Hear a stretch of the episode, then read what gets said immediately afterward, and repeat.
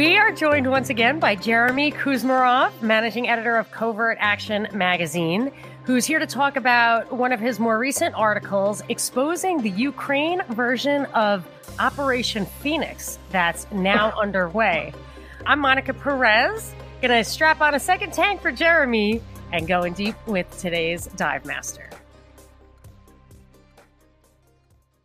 Hey, Jeremy, thanks so much for being here. Hi, thanks for having me again. My pleasure. I uh this article that you wrote, I'm going to just read the headline of it from your uh online magazine Covert Action, CIA behind secret plots to kidnap, torture and assassinate Ukrainian dissidents for President Zelensky says Ukraine defector. Now that's a really bold statement and as I went through and read this article, I mean, it was just hard hitting with uh, many examples and naming names. And my guess is there's actually a lot more to it than you could even cover in this article. And I have some, I just was hoping we could go through some of the bigger picture items here. And, uh, you know, if you want to give an overview of kind of where this came from, and then I, I want to ask you some specifics. Sure. Well, uh, I mean, I think, uh, you know, the, the Ukrainian officials are actually pretty brazen. Like if you read some of their, um, you know, Facebook or Twitter or um, Telegram pages, they're actually openly bragging about this stuff. Like, uh, you know, there was a mayor, and I forget his name. He was mentioned in the article. There was a mayor of a small town in eastern Ukraine who was executed, and the Ukrainian interior minister wrote on his page uh, something like, "Oh, there's one more traitor we don't have to worry about." And he mentioned that you know we dealt with him in our own way and that there was no actual trial. So he was never formally accused of anything. And that's where the you know and he's he's like we're you know happy that this guy is dead. And, and this was an elected going, official. This yes is a politician. This is, this, is a, this is a mayor of a town in eastern ukraine. And you know that's where the parallel the phoenix project in vietnam comes in because uh, the Phoenix Project, yeah, for viewers who don't remember or weren't around at that time, was this large scale operation run by the CIA in South Vietnam during the Vietnam War, where they were targeting the you know Viet Cong infrastructure. The, uh, Viet Cong was you know Vietnamese communists, are part of the National Liberation Front, which was a, a rebel group in South Vietnam, that was trying to overthrow the U.S. puppet government and expel the U.S. from Vietnam and unify the country with, with Ho Chi Minh, who was overwhelmingly popular, uh, and Ho Chi Minh's successors. Uh, and yeah, they, they you know they would basically send in these uh, agent local proxy agents to kidnap them, and then they disappeared into the Gulag system of South Vietnam, and there weren't trials, and many were executed without trial. Uh, so it was it was doing away with any kind of you know judicial system and legal process and they were targeting civilian officials.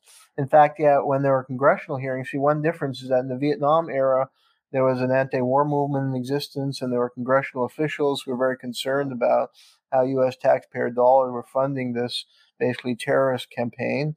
And there were uh, congressional hearings that helped to expose it to the U.S. public. And there were uh, uh, government officials on both sides of the aisle who were working to expose it. One was uh, Ogden Reid. I think he may have been, I forget if he was Democrat or Republican. I always remember a quote from him because it's in Douglas Valentine's book, The Phoenix Project, where he said, you know, if the uh, uh, if the Union had been running a Phoenix Project during the Civil War, they would have executed Jefferson Davis and like you know civilian mayors, and that's who they were targeting. Because like in the Vietnam case, you had a lot of mayors who were sympathetic, or you know local city council or local officials, county commissioner, who were sympathetic to the Viet Cong insurgency because the U.S. had imposed an illegitimate government. And in the Ukraine case, you have many people in eastern Ukraine who want negotiation with the Russians, who want an end to the war, who may favor the Russian side, uh, and they're being targeted in this new Phoenix program. And the CIA is uh, behind it like they were in Vietnam. They have apparently a whole floor uh, in the uh, Ukrainian secret services in Kiev. And there are reports recently in the New York Times that the CIA has a significant presence in Ukraine as, and has had so since the Maidan coup of 2014. So, first of all, just to establish, these are not terrorists. These are people who were probably elected locally, they're politicians or in some cases political opponents. I know that you're talking about this under Zelensky recently, and I really want to dig into that. But I remember because I was following it from the beginning of the coup, and I think it was 2014 or 2015, someone who I considered to be a really um, powerful uh, patriot to his region was Alexander Zakharchenko. I don't know if that goes behind, uh, is prior to the stuff that you were looking at, but he was a, a um, very brave person. He was fighting the fight in eastern Ukraine, and then I believe he was elected as president of uh, Do uh, of Luhansk or Donetsk. And they just he had a, a routine, a really handsome guy around forty. He had a routine, and they just blew up his cafe. And again, like they were totally proud of it. A lot of collateral damage. A lot of other people died. And um, this was from the beginning, from 2014. And I know that that's where the Azov battalion, which is like the kind of, I, I want to talk about that a little bit. And you were saying about the CIA setting stuff up there in 2014, but somewhere else, I think in um, when you dug in a little bit more to what uh, Valentine was saying, that the CIA was starting there in 1991, like right after the Berlin Wall fell, and that the ultimate goal. Now, this is something I'm a little, uh, you know, flabbergasted by. I've I heard it once before, but um, never so clearly that they were in there since 1991, set, setting up fronts, setting up, um, trying to control institutions, uh, including police chiefs, and that the ultimate goal actually was to provoke a war with Russia, kind of decimate the country or turn it into rubble so that you could buy it up again because it is such a valuable piece of property. That so the CIA presence seems to have long predated even this round from eight years ago. I think so. Yeah, I think with the fall of the uh, Soviet Union, the CIA and U.S. government saw a huge opportunity uh, to dominate, you know, Eurasia, and that had long been a goal of strategic planners like Zbigniew Brzezinski, who was a big mastermind behind U.S. foreign policy and like provided the intellectual uh, guidance. And he always uh, talked about, you know, control of Eurasia was key to global domination. And you know, with the collapse of the Soviet Union, uh, and you know the Russians lost all those areas. I mean, formerly Russia had controlled huge amount of uh, you know they lost so many regions and, and you know countries became independent like Ukraine.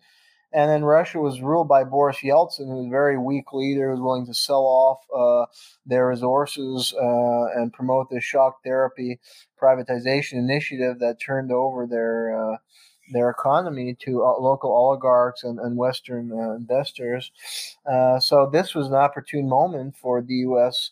Uh, to move in and dominate the entire Eurasian region. And Ukraine was a country of important strategic value that they were trying to pry away from Russia and into the Western orbit and you know expand NATO. They had the plan, even though Bush. Uh, the first, you know, his administration had promised that NATO would not expand eastward, but Clinton violated that pledge by 98 and I think they had the plan, uh, you know, in those years, beginning to incorporate countries like Ukraine and the Baltic states, and to dominate the entire region, take control of Eurasia, which is rich in oil and gas, and is seen as a key to world domination. So they want to keep Russia weak, and they, you know, pr- continue to pursue this policy for decades now. And you know, Putin was a much strong. Putin was was selected as Yeltsin's successor, and he was supposed to continue with his kind of pro-Western policy. Uh, but you know, Putin proved to be more of a match for the West and started really standing up for Russian interests against Western aggression, and so they started demonizing him after the first couple years. Initially, if you read like the New York Times, because I did some research where I went back to like what they were saying about Putin when he first came in office and they're actually pretty positive about him, like in the New York Times uh, and other uh, leading establishment uh, journals, newspapers. But within a couple years after Putin started asserting more Russian independence and reversing some of Yeltsin's policies, they started turning against him and, and depicting him very negatively. The uh, specifically, just to go back to a couple of things that you said, specifically, they didn't want Warsaw Pact countries to join NATO. They wanted to them to be a neutral zone, and I believe up to like Ukraine, maybe in Georgia, but the vast majority of Warsaw Pact countries became a part of NATO. I think during Clinton's eight years, if you go back and look, so it was very specific, very clear cut. It's not nebulous at all. And I don't know if you caught this. You probably did because you're so well informed. But did you see that Brzezinski's son is the ambassador to Poland, and now we're putting basically our bases there? Yeah, actually, that that's the topic of my next article. I was starting to write that this morning. Jeez Louise! I mean, it's just you, you can't yeah, make this stuff up. Speak these you know permanent military base there, and yeah, this is like the wet dream of, of, of his father, Zbigniew. And then his his sister, Zbig's daughter, is a is a media mouthpiece. Mm-hmm.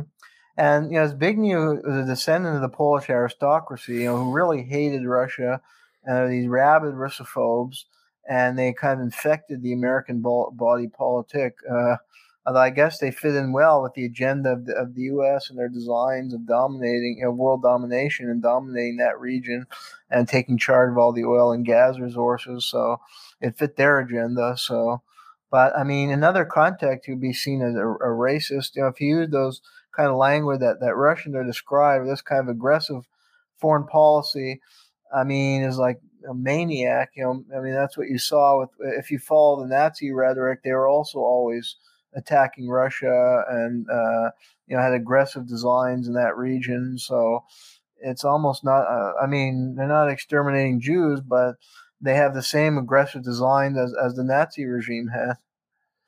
How do you, what do you make of the the pattern I seem to observe, which is the stuff that happens in Ukraine and in that region seems to be kind of dormant under Republicans, but comes back with a vengeance under Democrats. Like, what do you make of that? And I'm I'm not trying to be partisan. It's just because I actually have a hard time believing there really are two factions. The closest I can come to saying that the Republicans and the Democrats are really at odds is that maybe they fight like two mob families for the corners. Maybe they fight for who gets the corruption. Because it seems to me like a, a big piece of the Ukraine thing is what a great conduit it is for corruption to send arms there that they resell that they can't even use and line the coffers or operate or uh, fund black operations. But it does seem to have uh, more Democrats than, or it seems to have been dormant under the Republicans and from Brzezinski to Biden and Clinton seems like the Democrats are more aggressive there.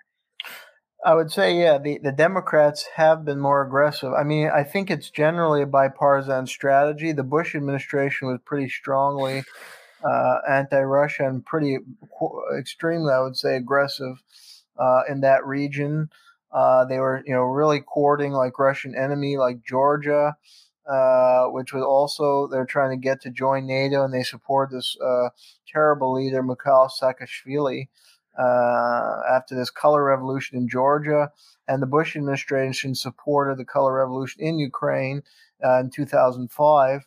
Uh, so it's really a long-standing strategy. I think that's bipartisan to try and you know pry all these uh, countries that are uh, you know uh, near Russia or that had been part of the Soviet Union into the Western orbit, so they can encircle Russia and ultimately uh, the long-term goal is to facilitate regime change, to insert a Yeltsin type, uh, who I think now they Navalny is uh, the guy they want, although he has about two or three percent support within Russia. So, and then yeah, but I agree. I mean, Trump did ratchet up the sanction. Uh, Trump did make some po- uh, steps uh, that could have reversed the policy. He did meet with Putin.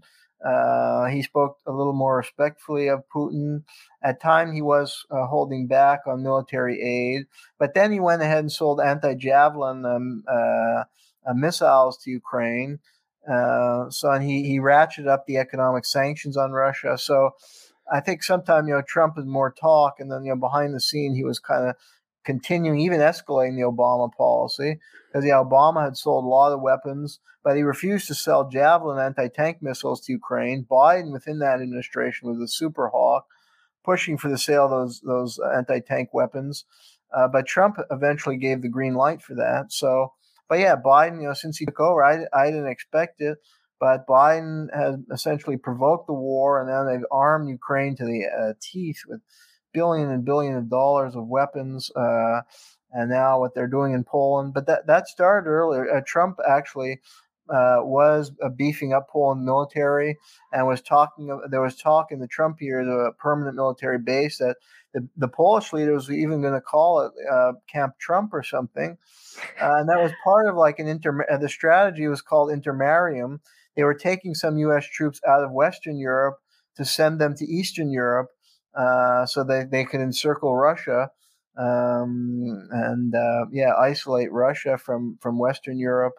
So I, I think this is a, a long-standing strategy that transcends uh, partisan politics, and we see actually both parties are very similar, certainly in foreign policy.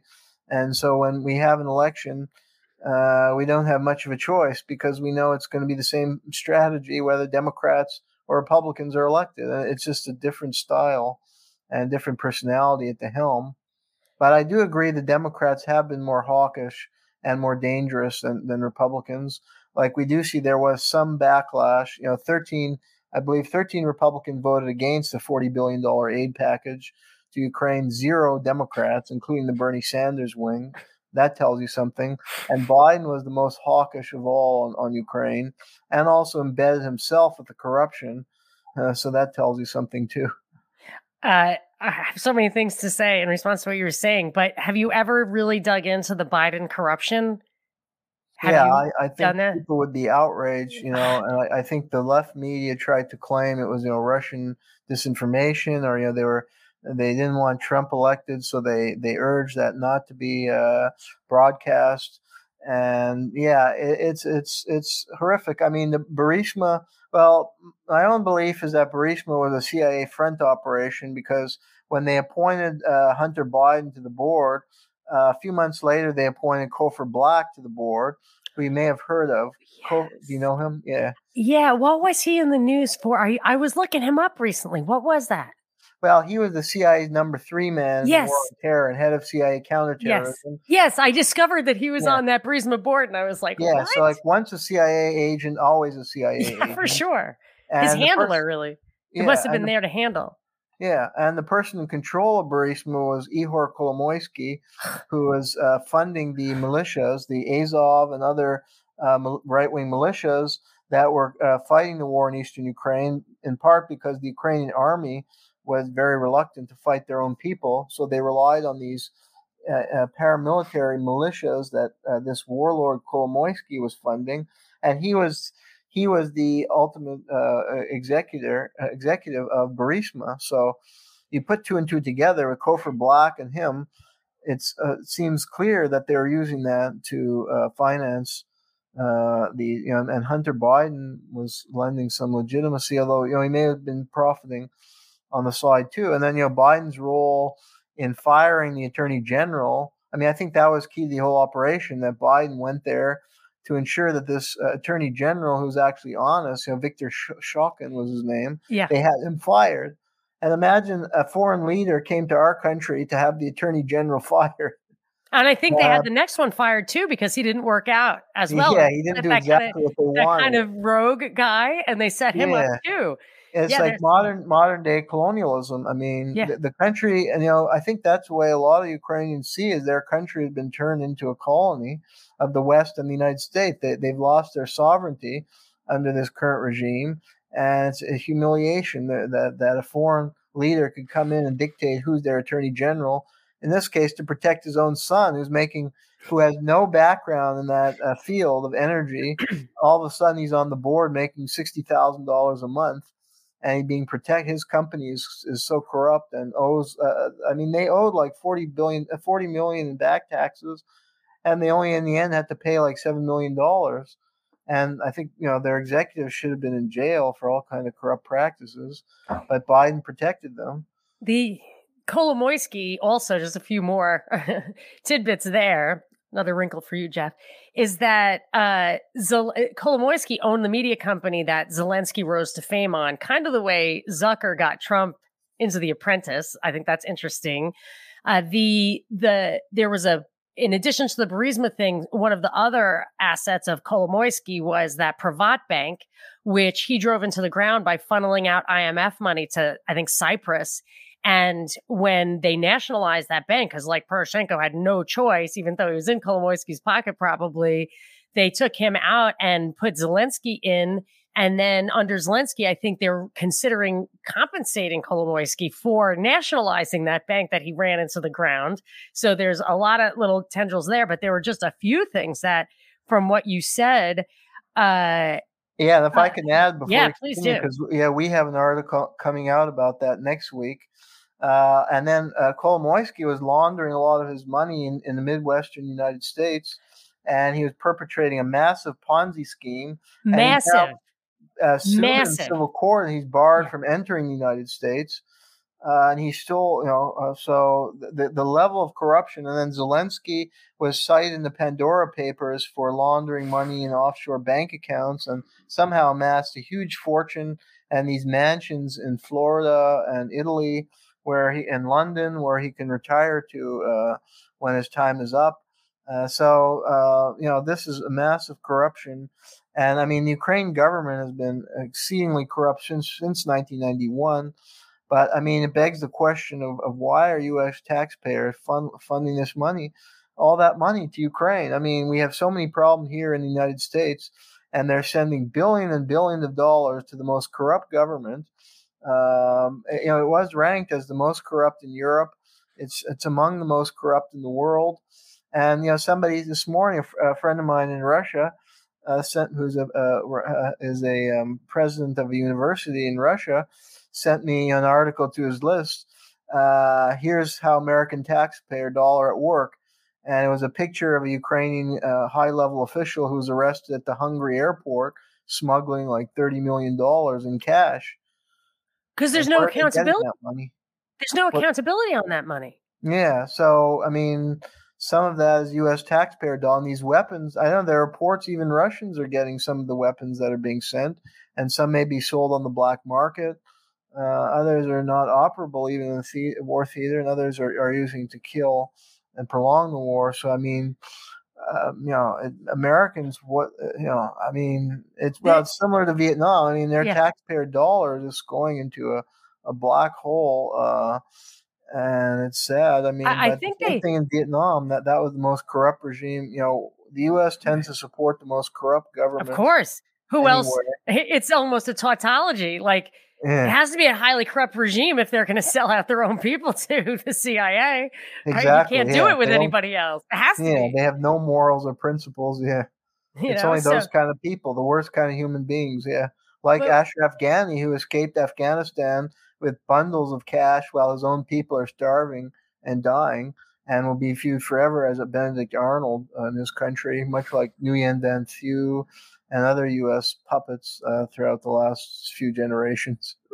When they passed that Ukraine money, I think they they voted down a COVID relief bill on the same day. So like they gave forty billion dollars to Ukraine, and like some like small business relief fund was like, oh no, because of I think it's because they wanted the small business to fail here. So so, but just a few things I do want to go back is that uh, you had said that Obama had refused to put missiles in in Ukraine, a certain kind of missile in Ukraine. And I recall there was that weird hot mic where he was talking to Medvedev, whatever his name is, and said the other Vlad and said, could you tell Vlad number one that I I'll deal with the missile thing. He just can't out me before my election. It's my last election.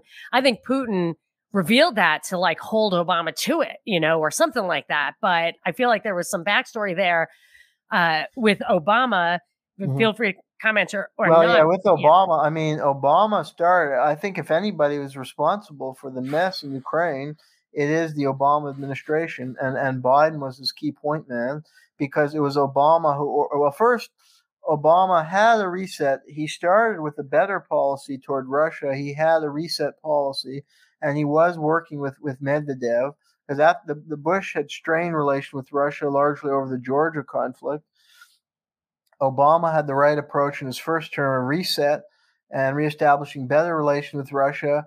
And they did sign this uh, New START deal to regulate um, nuclear weapons.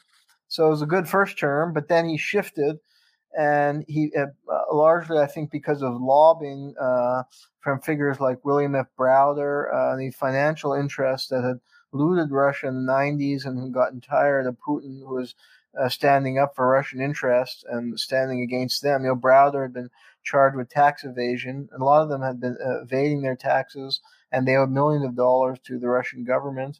And Russia was trying to reclaim that money, and they lobbied the Obama administration effectively. And 2012, Obama imposed the uh, sanctions on Russia, and then 2014, he supported the Maidan coup.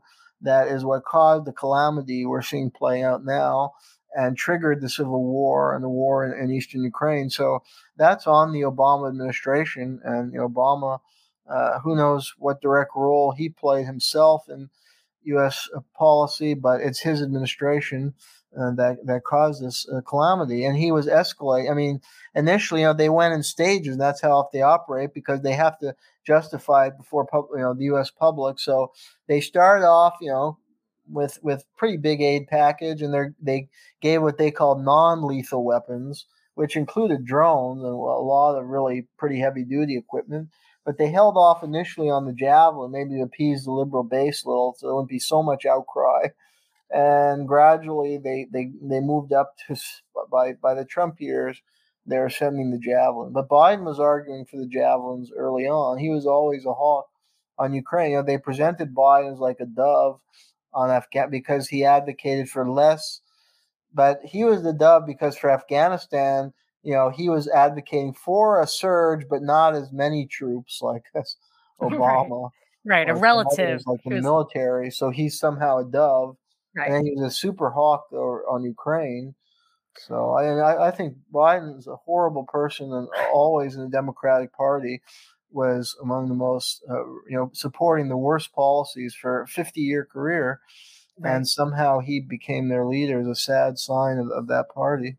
Yeah. And I, and just to, and the, I, I actually, as you were talking, I realized maybe an answer to my own question about the role of Republicans versus Democrats, because I do feel like, first of all, um, NATO, that Trump did I really smelled a rat when Trump was like, we've been supporting NATO long enough. They need to up defense spending on a country by country basis. And every, all the, all the Republicans, you know, the voter base was like, yeah, that's true. Why do we, uh, blah, blah, blah. And I'm like, why, why is he promoting them to increase their defense spending? You only do that when you're readying for a war. We should be celebrating if he says, you guys aren't paying enough. Let's shut this thing down. I'm going to start paying less. I really smelled a rat with that. So he did set the stage for what we're seeing right now. And also, I absolutely felt that the impeachment, that Trump's first impeachment, where he had this weird, what seemed to be very scripted call with Zelensky, which later seemed inspired by Biden's own leaked call with Poroshenko, telling him what to do. If you recall that, saying like, why were you so obvious in Crimea? Like, you know, don't don't just take your marching orders from us. But uh, so when I saw that Zelensky Trump conversation, which seemed so weird, and I did say at the time, like, I think this is to get liberals to unequivocally support military aid to Zelensky because that was really the crux of the impeachment. I think I explained, you know, I stated my point of view last time we talked, but it's starting to come together for me that that would be a way to get the liberal base on board. That really the Republicans and the Democrats, maybe it looks like the De- the Republicans are more passive. They do tend to be the second, you know, they're the Avis kind of of parties. Like they they like being second. They really like to pretend like they're fighting the good fight, but never have to really deliver. That's their role. And similarly, uh, for the Democrats, I think their role is to just uh, you know, nowadays just do the opposite of what the Republicans are doing. You know, anything that the Democrats do is okay as long as it's the opposite of what the Republicans are doing as far as our, you know, dumbed down electorate or whatever. But yeah, I can see that the whole thing, I mean, I always go down that rabbit hole of everything is fake. Like I could see the whole thing being a bit of a stage play. I agree. Yeah, it was a very sly move on the Democrats. Uh, that you know they associate Trump with a more peaceful policy. You know, since Trump, you know, it's called the Trump derangement syndrome. You know, since TDS. Trump, it, it has to be bad. I mean, you know, so so now Trump somehow uh, comes across as you know he's pushing for cutting off aid to Ukraine, even though he was actually pretty hawkish.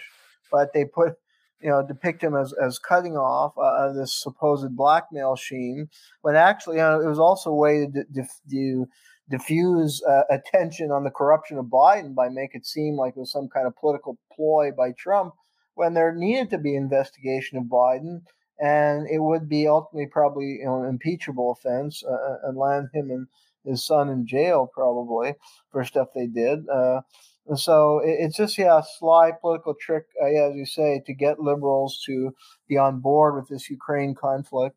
And I mean, I think the uh, RussiaGate saga uh, fulfilled the same purpose. And for a year, they were trying to smear Trump as a Russian agent and they descended to the level of Joseph McCarthy, and, even worse.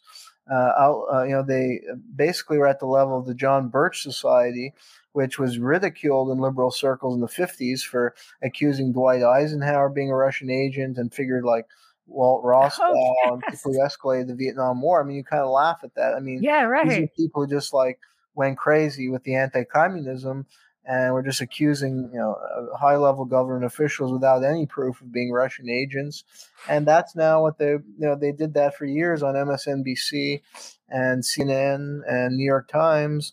These are supposedly uh, respectable liberal uh, publications. You know, the intellectual lead of the country.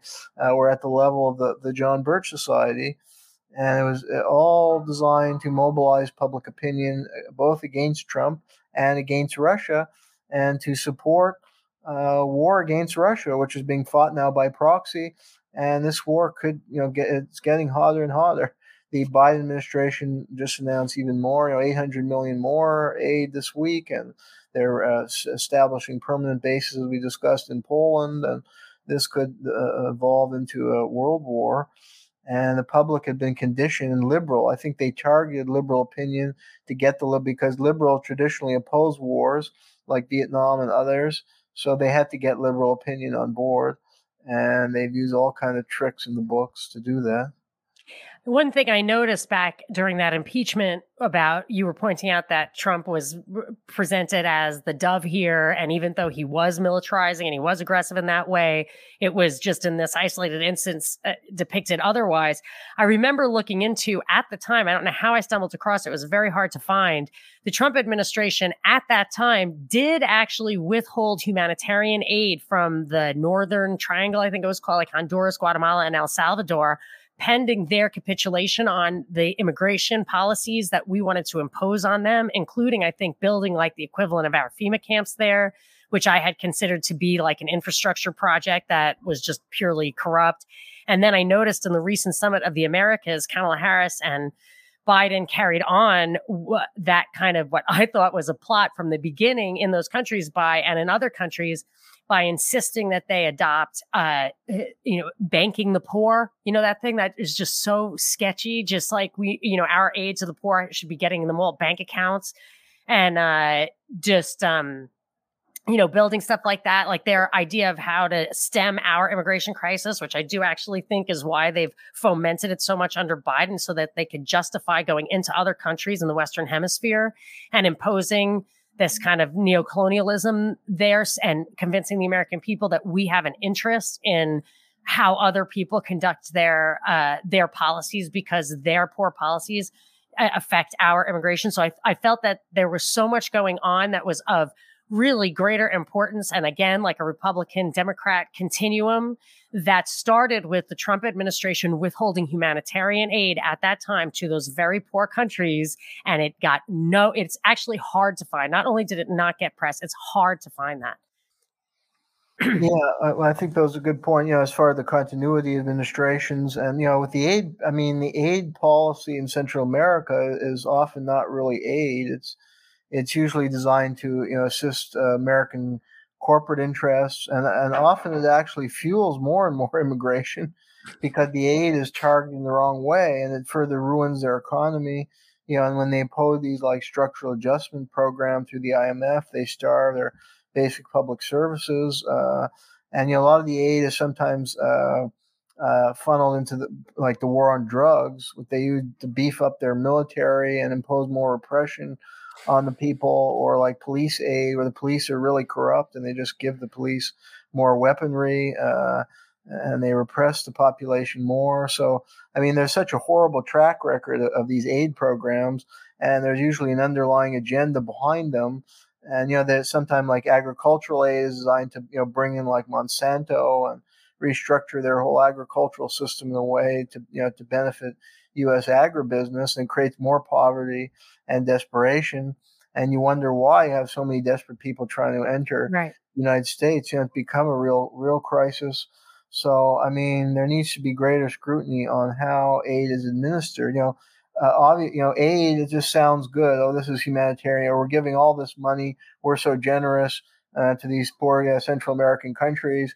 But really, when you look into it, the aid is actually benefiting certain narrow American interests and screwing up their economies even more, or enhancing police repression, and it's fueling more immigration. So uh, you know. Yeah. Well, to bring it back to the Ukraine thing, I, I noticed that towards the end of that article, when you're talking more about what Valentine was saying, that the CIA ha- goes through these processes uh, with their presence there, aid, stuff like that, um, for in a two tier way. One, to assure political control and the other to pacify the population. And so there seems to be a, a strategy, a two pronged approach to how they control other countries. And I have heard people from Africa and I know Egypt say that the way they do it sometimes is to act like it's aid, but really it's just to um, take over institutions or control them from behind. And uh, uh, so as far as uh, when I is, do you believe that that two tiered thing, the political control on top and pacifying the population on the bottom, is kind of the pattern, and it is an operational in Ukraine right now? Yeah, absolutely. I did a study of a clandestine uh, program in the Cold War, uh, you know, police training programs that they ran under the cover of the United States Agency of International Development. So it's packaged as humanitarian aid, but they're actually uh, financing the police to keep control over the population and root out any subversive movements, you know, usually left wing or movements identified as communism in the context of the Cold War. And I think you have similar in Ukraine. We know there are a lot of you know special force and CIA. We know they also set up a police program under the uh, State Department that might be used as a cover for a CIA operation because that's how those programs were used in the Cold War. And then, yeah, the, the, the aid package. Well, firstly, yeah, there's so much corruption in Ukraine that the aid money doesn't often get to where it's intended. That that's one big problem. Is that there are corrupt officials who are stealing the money, like this woman who was caught at the Hungarian border with 20 or 30 million dollars in cash, and that kind of thing happened frequently in, in Vietnam and also Afghanistan. So a lot of the aid money is just wasted.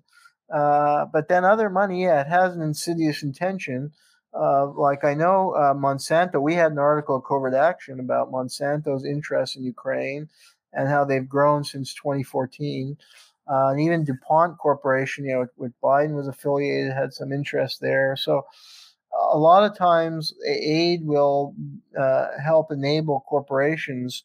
It may have certain strings attached that uh, it's a way to kind of bribe the government so they enact certain policies that are friendly to investors um, or the aid can, uh, in ways, directly uh, benefit American corporations or uh, affect their economy in a way that may not be beneficial to the local population. So, I mean, some aid programs do have a positive impact, but a lot of it does not. And there's a bigger picture. They're trying to uh, beef up this government. You know, I mean, the aid is targeted to Ukraine for political reason because they want to improve the economy so that uh, this government of Zelensky and Poroshenko that was installed in a legal coup in 2014 gained legitimacy among the Ukrainian population. So there's a political agenda uh, behind the huge amount of aid that goes in there, and you know it's it's trying to legitimize that government that is a, a, a basically a terroristic government that has uh, banned 12 parties, has uh, a gulag. Uh, the Zelensky's government. Yeah, the Zelensky government has banned 12 parties, and as we discussed, is carrying out these Phoenix uh, operations against um, mayors and officials who are pro Russia. They've also banned the communist and socialist parties, and the, the leader of the communist movement I know have been in jail. Um, you know, many leftists have been thrown in jail because their parties have been banned, and other parties that are considered pro-Russian have been banned. So they're carrying out a reign of terror and the funding for the uh, security services is equivalent, I, I, read somewhere, to the American FBI or, or something that ballpark when this is a tiny country and America is a huge country and the FBI is pretty well funded here. Some say too well funded. And imagine a tiny country wow. has the same budget for their security service. So well, it's, it's, a police state, uh, and you know it's being presented as a democratic government in the media, which is false. And you know Russia, I wouldn't say Russia is a pure democracy either, but their communist party is not banned. In fact, the communist party is uh, the second, uh, the, a main opposition party to Putin. So that tells you something. And so, you agree with the communists. If you uh, believe in democracy, uh, there should be freedom to establish parties with whatever view you have. What grounds does he outlaw those parties on? Well, I think they've been justified, you know, in the emergency climate. Right, but war. Yeah. Yeah. So I would say, having been following this for a long time, and Zelensky, to the extent, first of all, I, I believe reports that his election, even so, first the coup took out the democratically elected president. Then uh, Zelensky was installed, and I've heard Ukrainians say that they don't believe that was a fair election. So let's say he was installed without a fair election. Uh, but even then, they they the face they put on it was that he was going to respond to people's fatigue with the Donbass conflict, that he was going to resolve that. And then when he didn't and had, you know, made it very clear he wasn't going to, and that he was as corrupt as the next guy, if not more so, that was another thing that he acted like he was going to change the corruption over there. So there was tons of that political opposition and unrest already at work. And I mean, I, I, know I totally think that the idea of having a war with Russia d- dates back to earlier, either 2014 or 1991 or whenever. But you can use something like that as a very facile um, tactic to get rid of the opposition and just blame it on the war and and so it really it would dovetail but i think that that opposition preexisted the war by far Absolutely, yeah. And, and if I could make one point from earlier with the discussion of aid, one thing Zelensky has been doing, even more than Poroshenko, is pri- uh, uh, instituting these privatization laws. Uh, so a lot of aid program, yeah, is designed to get U.S. foreign investors into the country, and then they're they're pushing these privatizations so it could more easily be turned over to foreign investors. So then Ukrainians don't own their own economy.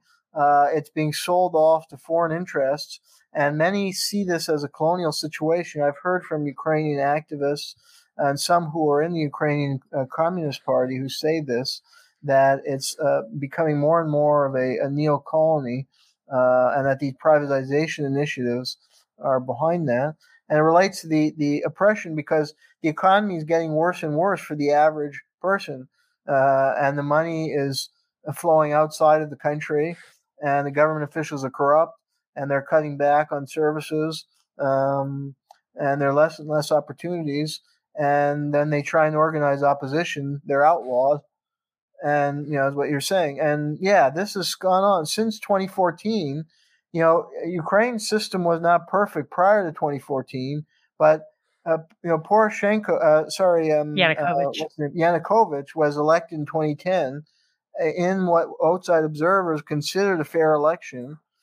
And when the Maidan protest broke out, they had because I interviewed people who were in the protest, and they said that there was you know a petition circulating to have Yanukovych impeached, but they did not get enough signatures, and there was an election scheduled for the next year.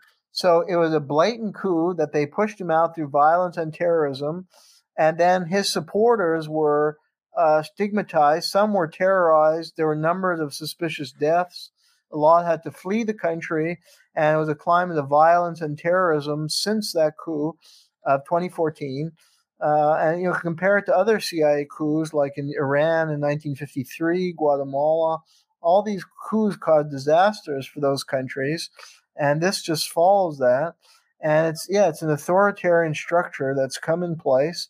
Uh, you know, parties have been banned, like Yanukovych had not able to reestablish his party and his supporters. There was one party uh, they set up that you know, was more sympathetic to Russia uh, and had, I think, some of his former supporters were joining, but that's been vilified. Uh, and I think they've had trouble running the, any of the elections, and now that's probably among the lists that are banned.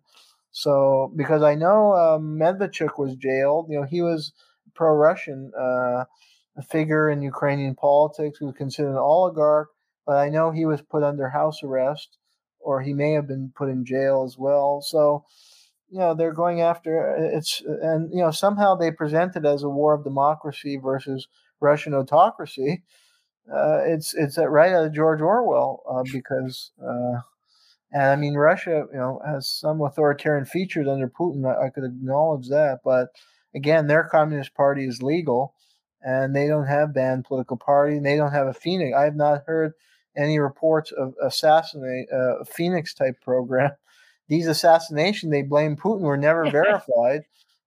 Some of them are preposterous. Skripal. Yeah, exactly. This was part of the demonization campaign against Putin to think he's an assassin and kills his rivals when there was never proof established that even uh, there's a book I read. I was trying to uh, see where the facts uh, lay, and there was a book by Amy Knight I, I bought and read, who was ardently anti-Putin, but she acknowledged the evidence was at best circumstantial in a few of the cases and wouldn't wouldn't pass in the court of law. And I mean, that has to be your standard, you know. Whereas in the Ukraine case, you know, if there's not enough evidence in the court of law, you can't say, you know, some like have accused LBJ of killing uh, Kennedy. We really don't know for sure. There, there's clearly something afoot you know, in the Kennedy assassination, but I don't think there's ne- enough evidence to convict LBJ in a court of law. So you can't say he's a murderer of Kennedy. And you know, and he Ukraine, didn't publicly say glad he's dead. Yeah, and Ukraine, they've openly admitted on uh, on Facebook or wherever that they killed these people and that they they had extrajudicial process and that these traitors have been dealt with properly. Now, in our last five minutes here, I was hoping to just ask you about the Nazi element, the Azov battalion was established in May 2014. I think my interpretation is that they could not get, or from what I read, they couldn't get Ukrainian regular soldiers to actually go into Donbass and start killing other Ukrainians. As a matter of fact, some of them were laying down their arms or turning and joining the Donbassians, understanding what the situation was there. And they had to bring in a force that, um, you know, were willing to commit kind of, um, atrocities, I don't know, or at least fight that against uh, their own Ukrainians. But Azov was established in May 2014. But I'm reading a book about Gladio, and I've I've read about this before. I read um, the book about Olaf Palme assassination in Sweden, and a lot of that talks about the uh, Ole Dammegård's book.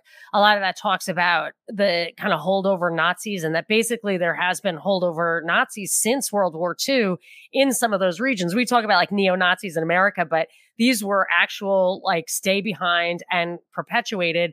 And I think in this article, maybe it was just Valentine or uh, originally from you that the that the this Nazi tradition has carried on, and that is what I see. Because I just thought Azov maybe was just created out of whole cloth. Is there a connection to that persistent Nazi presence there, or is it something a little more artificial, in your opinion? Uh, yeah, well, several points. Yeah, this in Ukraine, yeah, and we've had a three-part series on uh, fascism in Ukraine, um, and this goes back to World War II era. Yeah, unfortunately, Ukraine has a long history of fascism and anti-Semitic groups uh, going back to you know before World War II, but that you know uh, were dominant and christened around this figure Stepan Bandera during World War II, who was a Nazi collaborator, and he's being worshipped. You know, so there, there's a strong line of continuity uh, up to the present day. And in the Maidan protests, uh, many some of the protesters were holding posters of Stepan Bandera, and he was a hero uh, uh, to many in the Maidan Square and, and the far right sector in Ukraine. Um, which has growing influence in the country uh, and among those regiments.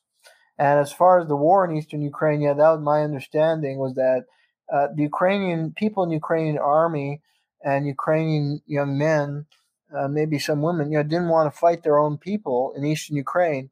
And you know, that's really the tragedy of all this is that Ukraine had a long, you know, they were never fighting the Russian before like that, uh, except when the Nazis invaded. I mean, they, they had issues with the Russian, but they always worked them out.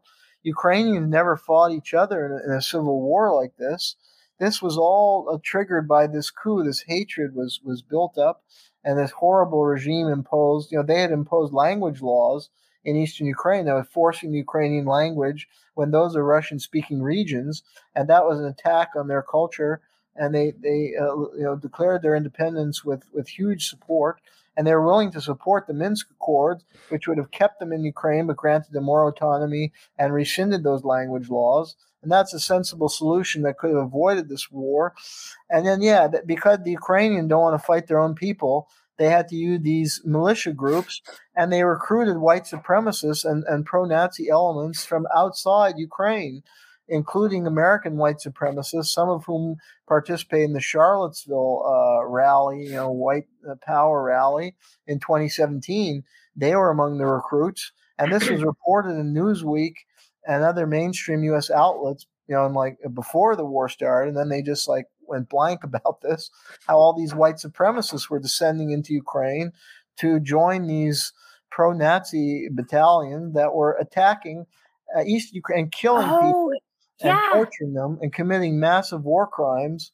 I was just reading about those kind of people do an American on the ground at the Maidan when those snipers were shooting people there was an American there with those snipers. Yeah, like, there was a guy, a Boyenger, and it was proven that there yeah. were some Georgian. They paid these Georgians yes. from a Georgian battalion to uh, carry out a black flag operation where they were trying to blame it on Yanukovych's forces to discredit them. Yeah. And it was a Georgian battalion.